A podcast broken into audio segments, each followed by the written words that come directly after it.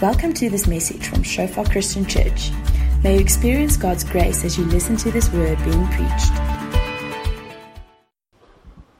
I just want to share with you a little bit out of uh, 1 Thessalonians 5, verse 19 to 24. So if you can just um, bring up that uh, scripture, I just want to read it to us. 1 Thessalonians 5, verse 19 to 24. It says, Do not quench the spirit. Do not treat prophecies with contempt, but test them all. Hold on to what is good, reject every kind of evil. May God Himself, the God of peace, sanctify you through and through, or sanctify you completely, and may your whole spirit, soul, and body be kept blameless at the coming of our Lord Jesus Christ. The one who calls you is faithful, and He will do it. And Lord, we thank you for your word, and we pray, Lord, that you'll minister your word to our hearts and that you'll instruct us from your word and correct us from your word and encourage us from your word. Thank you, Holy Spirit, that you are here and that you speak to us in Jesus' name. Amen. So, um, as, as human beings, uh, that, that one verse, verse 23, talks about your whole spirit, soul, and body. As human beings, that God created us spirit, soul, and body. In, in the beginning, when He created us, you know, He created us as not just one or two dimensional beings, but three dimensional beings. So we have the dimension of the physical body, we have the dimension of the psychological soul, and we have the dimension of the spiritual, our, our spirit. And um, when, when we function fully, we function on all of those levels. In, in, let me just read you a scripture in, in Genesis 2 uh, where, where it actually records, records the creation of Adam, the first man. It says, Then the Lord God formed a man from the dust of the ground. In other words, body, physical, and breathed into his nostrils the breath of life um, the, the, both in Greek, the Greek of the New Testament and the Hebrew of the Old Testament, the word for breath and the word for spirit are the same. In Hebrew, it's ruach.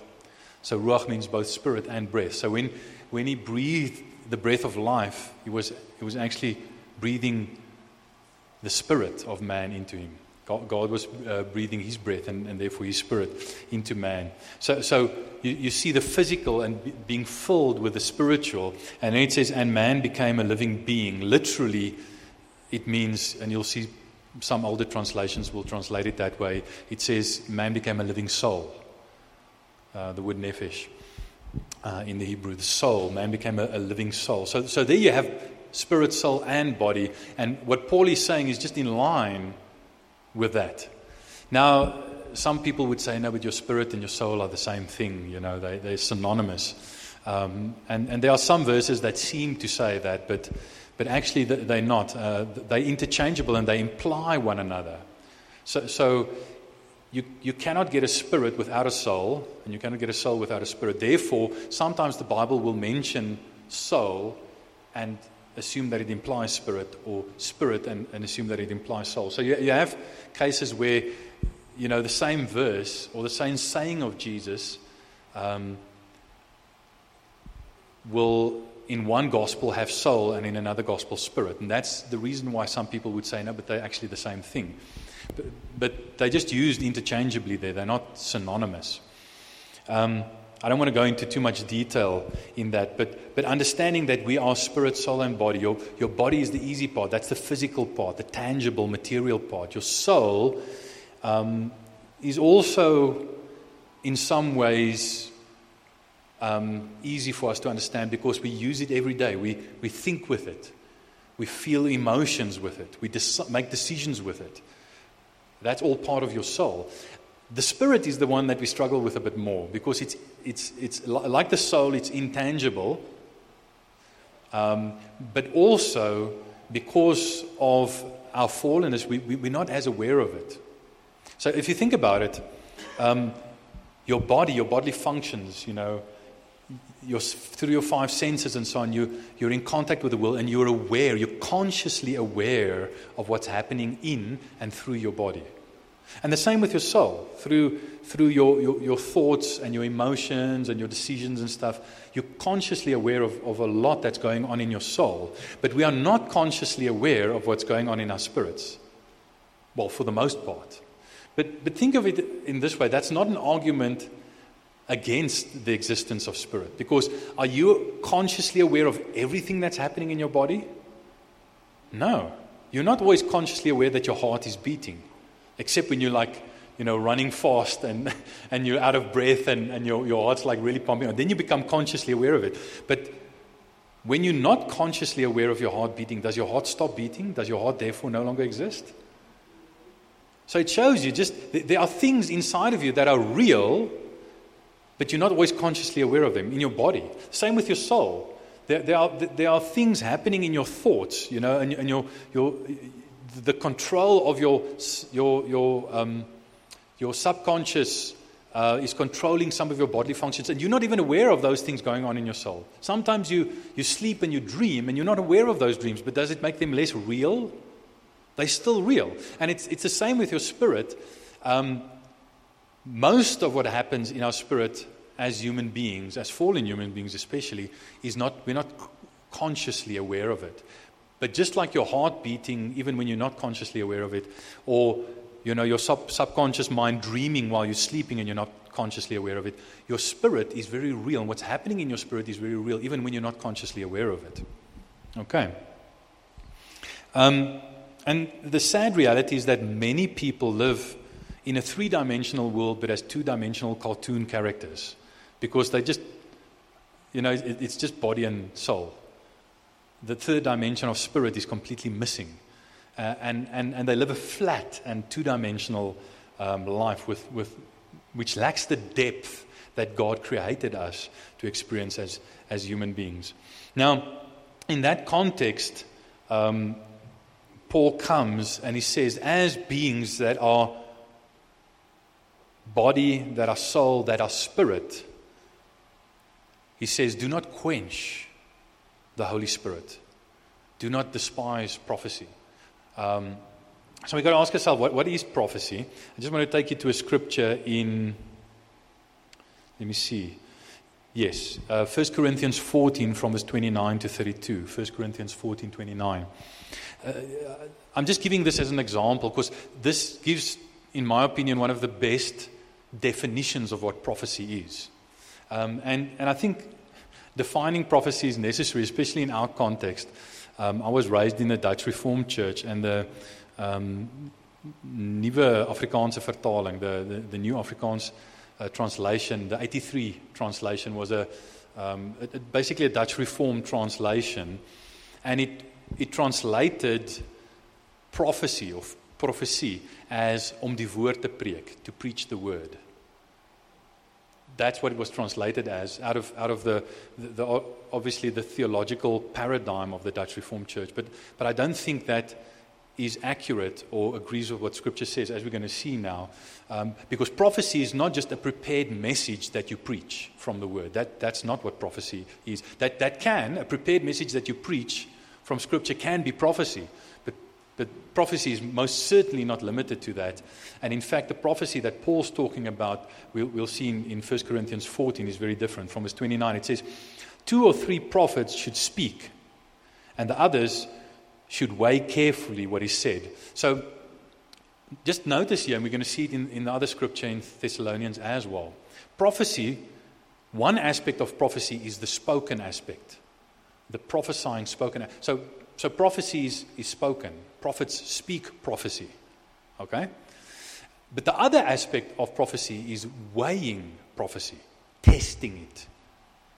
And those two, the spoken prophecy and the testing of the, the spoken prophecy, are two sides of the same coin. They're both part of the prophetic gift. Okay? But prophecy is, is spoken. And it says, so, so two or three prophets should speak, and the others should weigh or test carefully what is said. And if a revelation comes to someone who is sitting down, the first speaker should stop. For you can all prophesy in turn so that everyone may be instructed. Yeah, it's talking about the results of prophecy. There's part of it is instructional and encouraged.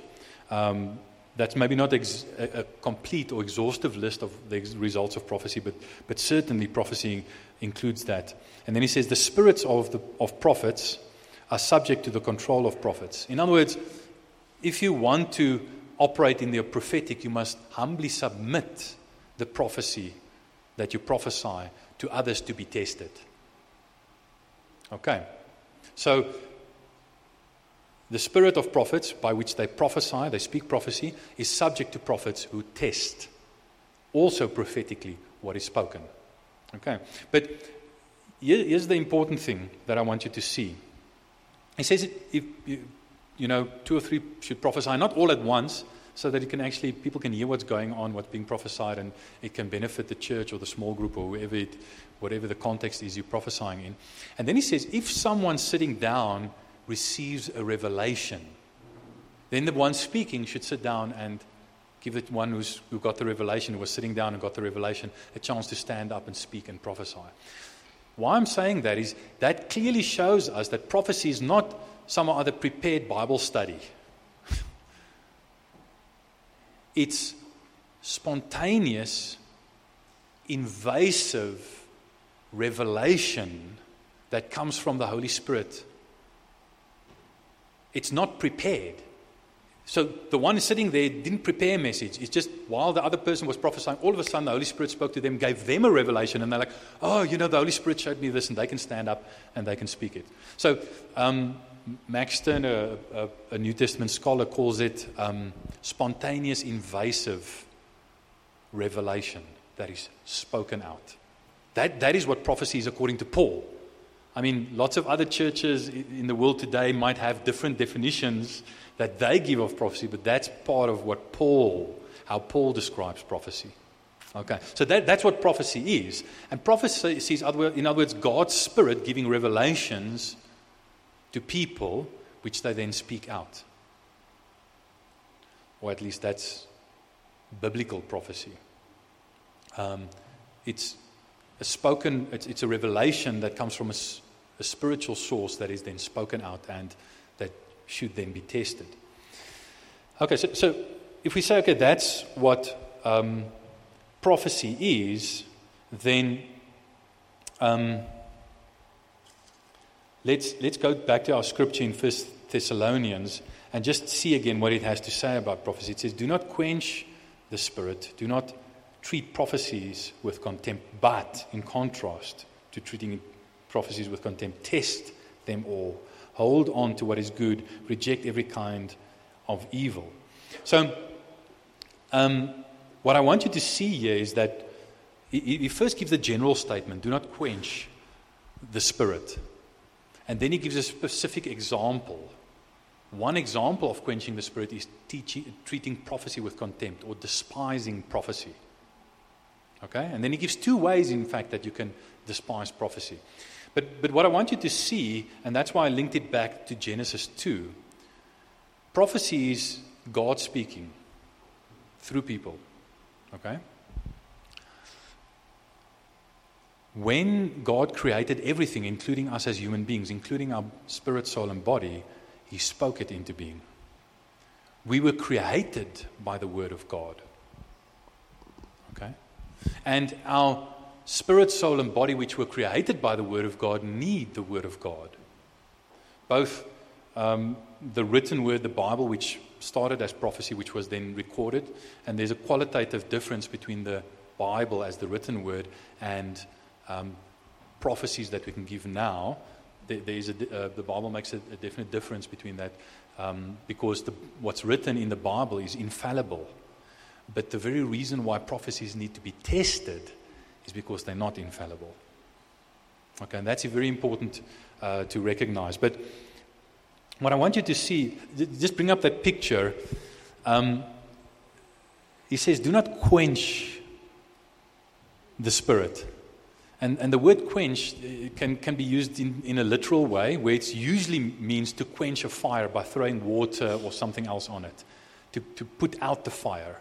So do not, uh, that's the literal meaning, but, but figuratively then means to, to quench or to stifle or to suppress.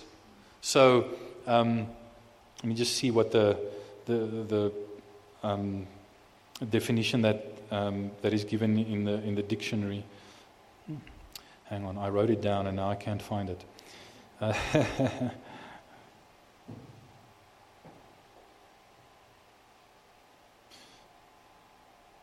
Here we go. To quench, to stifle, or to suppress. For example, it's used to suppress or silence a mood or emotions. Now, um, we can do that to the Spirit. We can. There are two things that you can do with fire. If, if Paul is saying, in a figurative sense, do not put out the Spirit's fire, do not quench the Spirit, do not put out the Spirit's fire. There are only two things that you can do with fire. Number one, you can quench it, put it out, or number two, you can spread it. So, what he's saying is spread the fire of the Spirit. Don't suppress it. Don't stifle it. Don't put it out. Okay? And we have to make the choice which one of those two we're going to do. In 2 Timothy 1, verse 6, Paul he, gives a negative command do not quench the Spirit. But in 2 Timothy 1, verse 6, he put it, puts it in a positive, uh, just in positive words. He says, for, for this reason, I remind you to fan into flame the gift of God which is in you through the laying on of my hands. So he's saying, not only should you not quench the fire of the Spirit, you should fan it into flame. you should encourage it. You should take, you know, you should, you should blow on it. You should do whatever you can to make the fire bigger. Okay? Now, Paul goes on and he, and he, he basically uh, he says, Do not quench the spirit. Why? Why? And then he says, one of the ways to quench the spirit is to despise prophecy. In other words, to suppress the operation of the gifts or the manifestations of the spirit. Why would he have to say that in the church in Thessalonica? And, and just for the record, you know, most scholars believe it's between the letter of Galatians and the letter of First Thessalonians. Which one was the first of Paul's letters to be written? I, I think it was Galatians, so it means probably Thessalonians was the second one. But it was probably written in the late 40s or early 50s after Christ. In other words, within 20 years of Christ's death and resurrection. Why did Paul, to that church, which was at that stage still a relatively young church, have to say, do not quench the Spirit's fire. Why did I have to say it?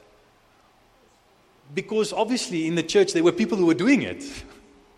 In that young church, right at the very beginning of Christianity, very early on in the uh, church age, there were already people who were saying, no, this prophecy thing is dangerous. Now, why would you do that? Why would you want to quench the Spirit? Why would they want to do it? And by implication, why would we want to do it? Well, I can think of a few reasons. Number one, you'd want to quench the Spirit, and this is now more in our context than, than in, in Paul's, because you believe that it's no longer for today, that prophecy is no longer for today, or that the gifts of the Spirit are no longer for today. And there are many churches that believe that. But the Bible, does the Bible say that the gifts will end? You guys are shaking your heads. You're wrong. The Bible does say that the gifts will end. 1 Corinthians 13, it says, prophecy, where there's prophecy, it'll end. where there are, you know, all, all those gifts of the Spirit that are mentioned in 1 Corinthians 12, in 1 Corinthians 13, it says they will end. And we as charismatics, like, no, no, no, no. Your gifts are not going to end. No, they are going to end.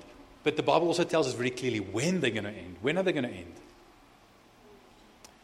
When that which is perfect comes, when perfection comes, when Jesus comes again and makes all things new, makes all things perfect, then we're not going to need prophecy anymore because God's going to speak to us directly. For, as an example, it says, when we see Him face to face, do we see God face to face yet? When we know as we are fully known, when we fully know God as we are fully known by Him, do we fully know God as we are fully known by Him? Well, then the gifts have not ceased yet. But when that happens, when everything has been made perfect, when we have been made perfect, then the gifts will cease. Okay?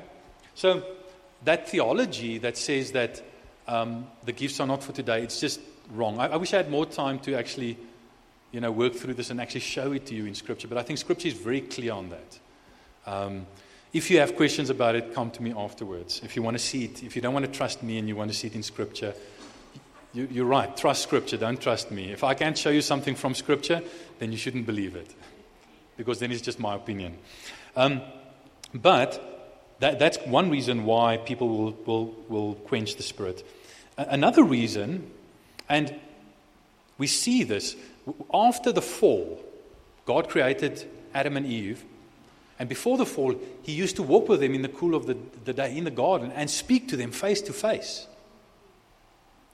And they used to hear him. And the fall didn't cause people to stop hearing God. They didn't, the fall didn't cause people to stop hearing God's voice, but the fall did cause people to stop obeying God's voice. The fall did cause people to start, it didn't cause people to, to not hear his word, but it did cause people to start despising and disobeying his word. I mean, God, even in the Bible times and today, speaks to people who are not saved. Right? I mean, there are many examples like that in the Bible. King Nebuchadnezzar, uh, you know, all kinds of people who are not Christians or not even Jews in the Old Testament, and God speaks to them through dreams and visions and all kinds of things. And they hear God's voice, but the, the, the, problem with the fall is the fall caused us to start despising God's voice, to not like what God is saying to us, to not want to accept what God is saying to us. That is the problem we have. And that's why Paul says, do not despise prophecy. Do not despise when God speaks through someone else to you. Um, so, a second reason is we might suppress the gifts because we, we despise God speaking or God acting. A third reason is because we have experienced the abuse of the gifts. Paul says, test the gifts, reject what is evil, hold on to what is good. That implies that when you test the gifts and prophecy in particular, you're going to find that some prophecy is evil. Those are Paul's words, not mine. and you're going to find that some prophecy is good. I mentioned last time, two weeks ago, when I preached about seeing the supernatural, I, I, mentioned that there are two sources of the supernatural the divine and the demonic.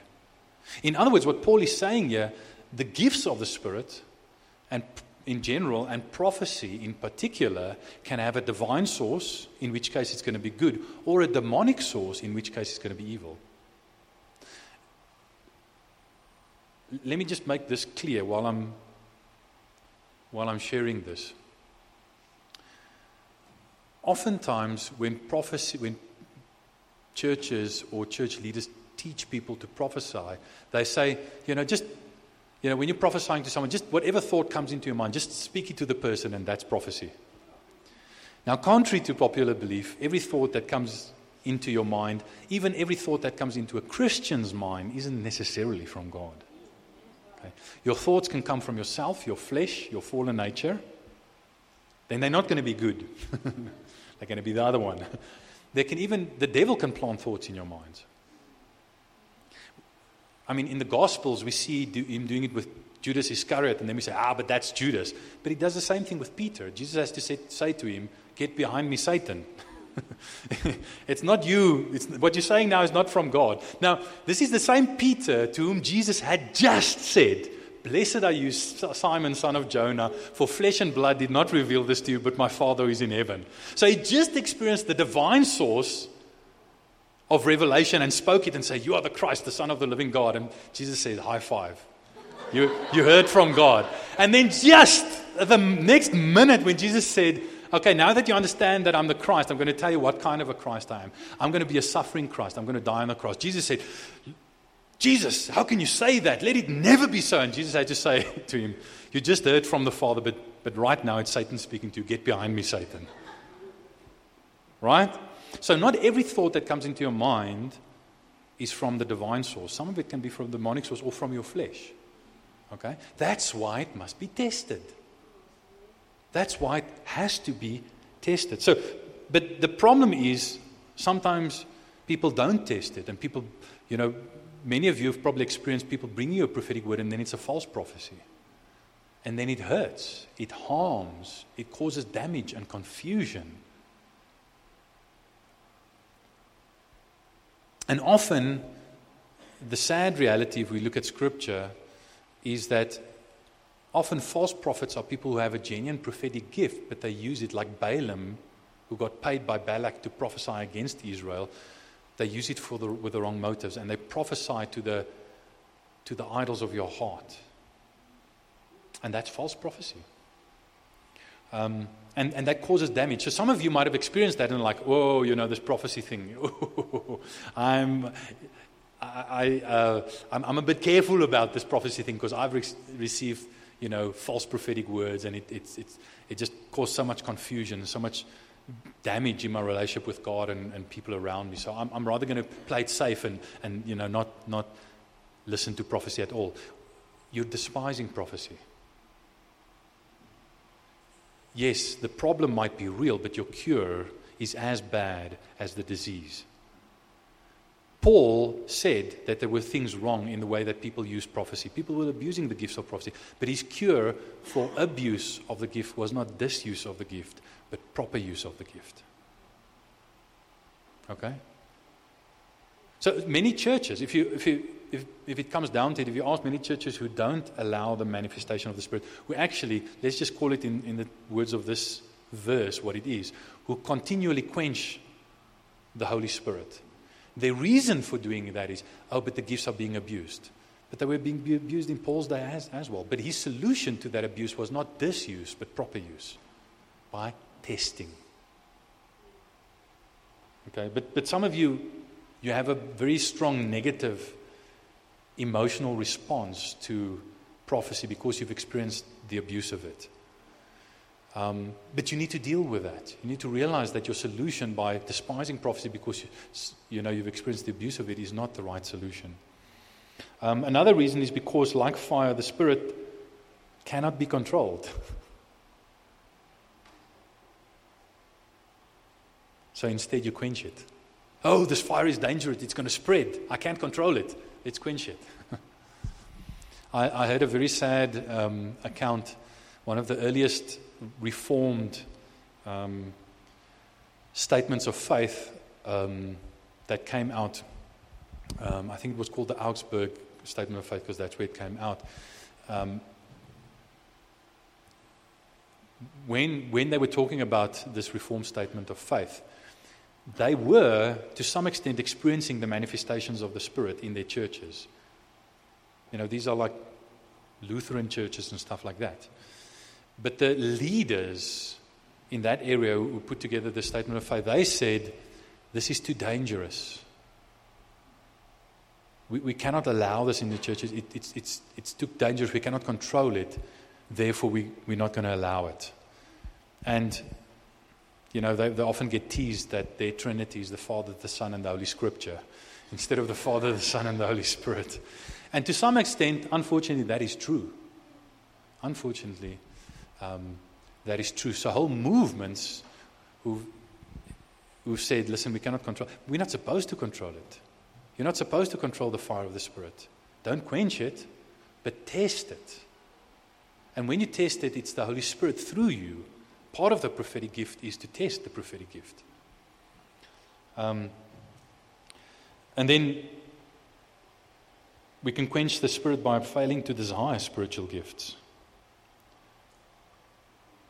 So, to treat with contempt means to despise or to disdain. It's an attitude of disdain that leads to actions of rejection, rejecting what the Holy Spirit does. So, the first way to quench the Spirit is to despise the gifts and, and suppress them and not allow them. But the scripture mentions a second way to quench the Spirit. And that is by failing to test the gifts.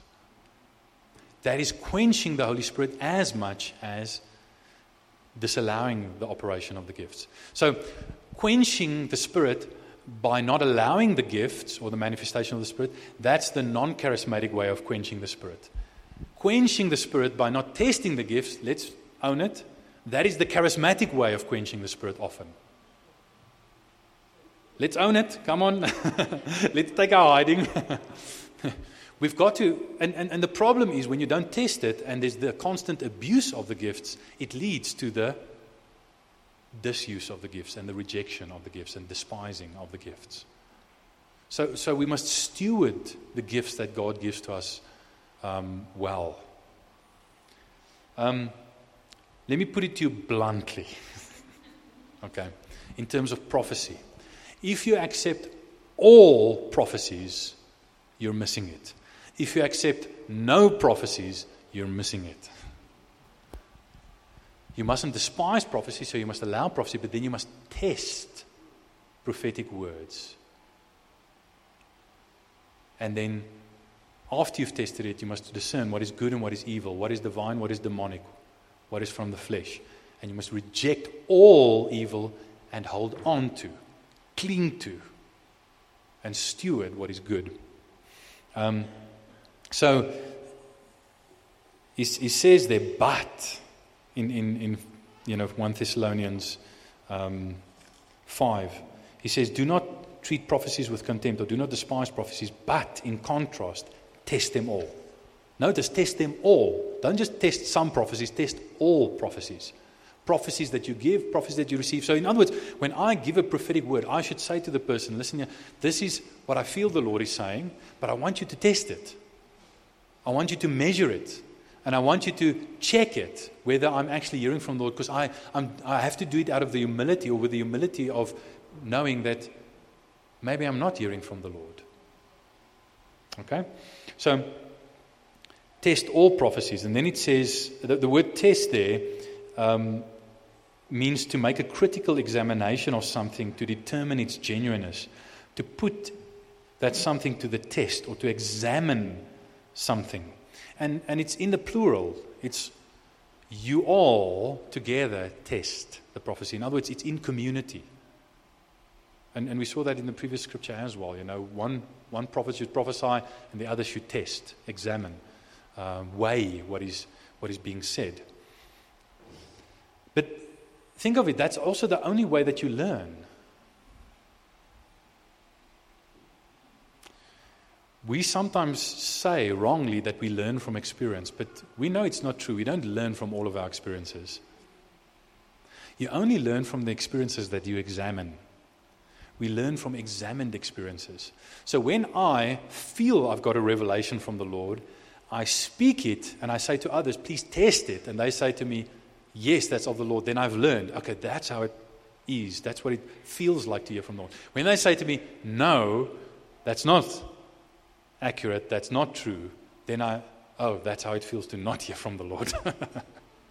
so I'm learning. So the only way you can actually learn to prophesy is if in community, together, out of that place of humility, we don't only encourage prophecy, but we constantly encourage the, we always encourage the testing of prophecy.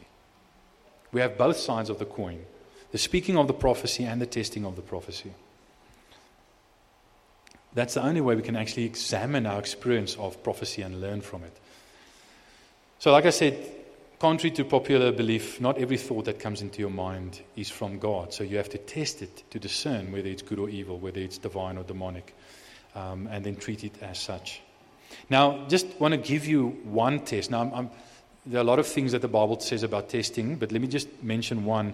It's found in 1 Corinthians 14, let me see if I can find it, verse 37 and 38. Uh, the same chapter where Paul is talking about the gifts of the Spirit and, and how to steward them in the church. He says, If anyone thinks they are a prophet or otherwise gifted by the Spirit, let them acknowledge. So he's talking here about prophecy specifically, but every other gifting of the Spirit. This is a test that you have to apply to all of them. He says, Let them acknowledge that what I am writing, what is written in the Bible, what I am writing here in the Bible. Let them acknowledge that what I'm writing is the Lord's command. But if anyone ignores this, what is written, the Bible, they will themselves be ignored.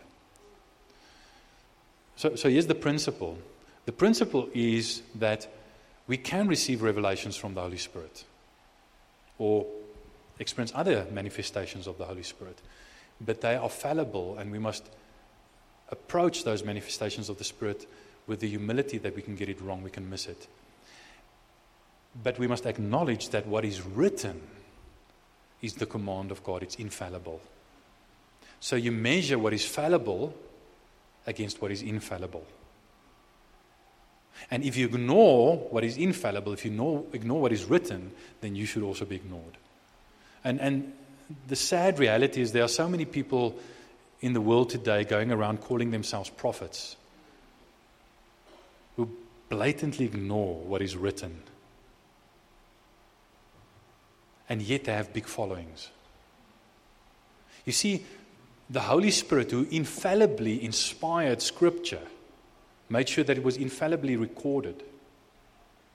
When He speaks through me or through you, He's not going to contradict what He said in Scripture. He's not going to contradict Himself.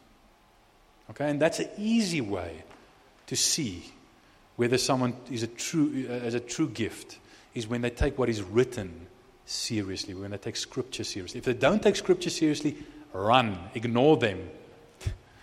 And, and I know that there are many of you who have um, suffered under such prophets or leaders who are very gifted, but it turns out that their gifting is from the demonic side. When you test it, it turns out to be evil, not good. Paul says, run, ignore them, don't receive from them, don't listen to them. But don't allow them and their abuse of the gift to cause you to despise prophecy in general or the gifts of the Spirit in general or to quench the Spirit. Okay. So that's a, probably the main test. And, and, and it, let me just say it again. This is, a, this is a biggie. You know, if you look at the biggest churches in southern Africa, they are led often by false prophets who have false manifestations of the Spirit and who care nothing about the Word of God. Prophets of doom who sped, spray people with doom to get them healed or make them eat grass or, you know, all kinds of funny stuff. Things, and, and, and often things that are very contrary to Scripture, who even set up supposed miracles. I mean, there, there, was a, there are clear examples on the internet of, you know, a guy who's dead lying in a coffin, but you can see him breathing. And then the prophet rises him from the dead, and then everyone goes like, "Yay!" You know, resurrection. No. Deception. Okay? But we shouldn't allow how common the deception is to cause us to reject the genuine thing. The cure for abuse, yes, there's a lot of abuse, but the cure for that abuse is not disuse, but proper use. And we must be part of the solution by making sure that the manifestations of the Spirit have, uh, are, are used properly in our midst so we can put on display that there is a genuine. It's not just a counterfeit, there is the genuine. And you can safely experience it within a community that humbly and lovingly tests the manifestations so, so that we are left with only the genuine and the good. Okay, let me just close with this because I'm taking a bit too long. I have to skip a few things. Um, let, me, let me end off with this. In verse 24, Paul says, um, First, First Thessalonians 5, verse 24, if you can just bring it up again there on the screen. Sorry, verse 23 talks about, you know, be kept blameless, whole spirit, soul, and body be kept blameless at the coming of the Lord Jesus Christ. And then he says in verse 24, the one who calls you is faithful, and he will do it. The one who calls you. Notice it says, it doesn't say the one who called, past tense. It says the one who calls, present tense. And, and, and what it is, um, and excuse my, my Greek geek coming out here, um, it's, it's a present participle. What it literally says, uh, pistos, which means faithful, or faith or faithful, or kalon humas. Literally, he's saying, if I had to translate it very literally, he says, faithful is the one continuously calling you, or y'all. Faithful is the one continuously calling y'all. In other words, our salvation and how God sanctifies us completely, not partially, but completely. In other words, our whole spirit, soul, and body being preserved blameless. We're not perfectly blameless now, but in Christ we are blameless, and, and be blameless at the coming of the Lord Jesus Christ, is by God continuously calling us closer to Himself. Can you see the, the same theme? Is, not completely shifted themes from prophecy, God speaking, to now God calling. He's not, he's still talking about God speaking. Okay? Our very salvation is dependent on the fact that God continues. He's the one who continuously calls us. And He's faithful. He's going to keep calling us until we come, until we get to Him, until our salvation is completed, until we, our, our, our sanctification is completed. And He is faithful. He will do it. It says, God Himself, the God of peace, will sanctify you completely. He is faithful. He will do it. So it makes it clear that God is the one who completes our salvation. God is also the one who starts it. It says, He who started a good work in you will bring it on to completion, and we can be confident of that. But the way in which He completes it is by continuously calling us. And therefore, when we despise His voice and therefore despise prophecy, we are despising part of the very means by which He continuously calls us to Himself. Because you cannot despise God's voice in one manifestation and think that you can appreciate it in a different manifestation. If you despise prophecy, you're also going to despise the word of God in Scripture, in, in, which is written in the Bible. You're also going to despise it when. So, so when it says the one calling you, he's not referring to past tense, the general gospel call of God. He's, call, he's, he's referring to the specific, individually specific, continuous call of God, where He's constantly calling us closer to Himself. And why, why He's mentioning prophecy in that context, I believe, is because prophecy is part of that. And here's another good test of prophecy. Does what is spoken call me closer to God? Does it invite me closer to God? Does it invite me to draw near to God? Does it invite me to repent of things that keep me away from God? Is it part of the faithful one who is continuously calling me to Himself? Then it is good and right. Thanks for listening to this message from Shofar Joburg. May the grace you receive produce God's greatest glory and your greatest good. For more information and sermons, please visit our website at www.shofar.joburg.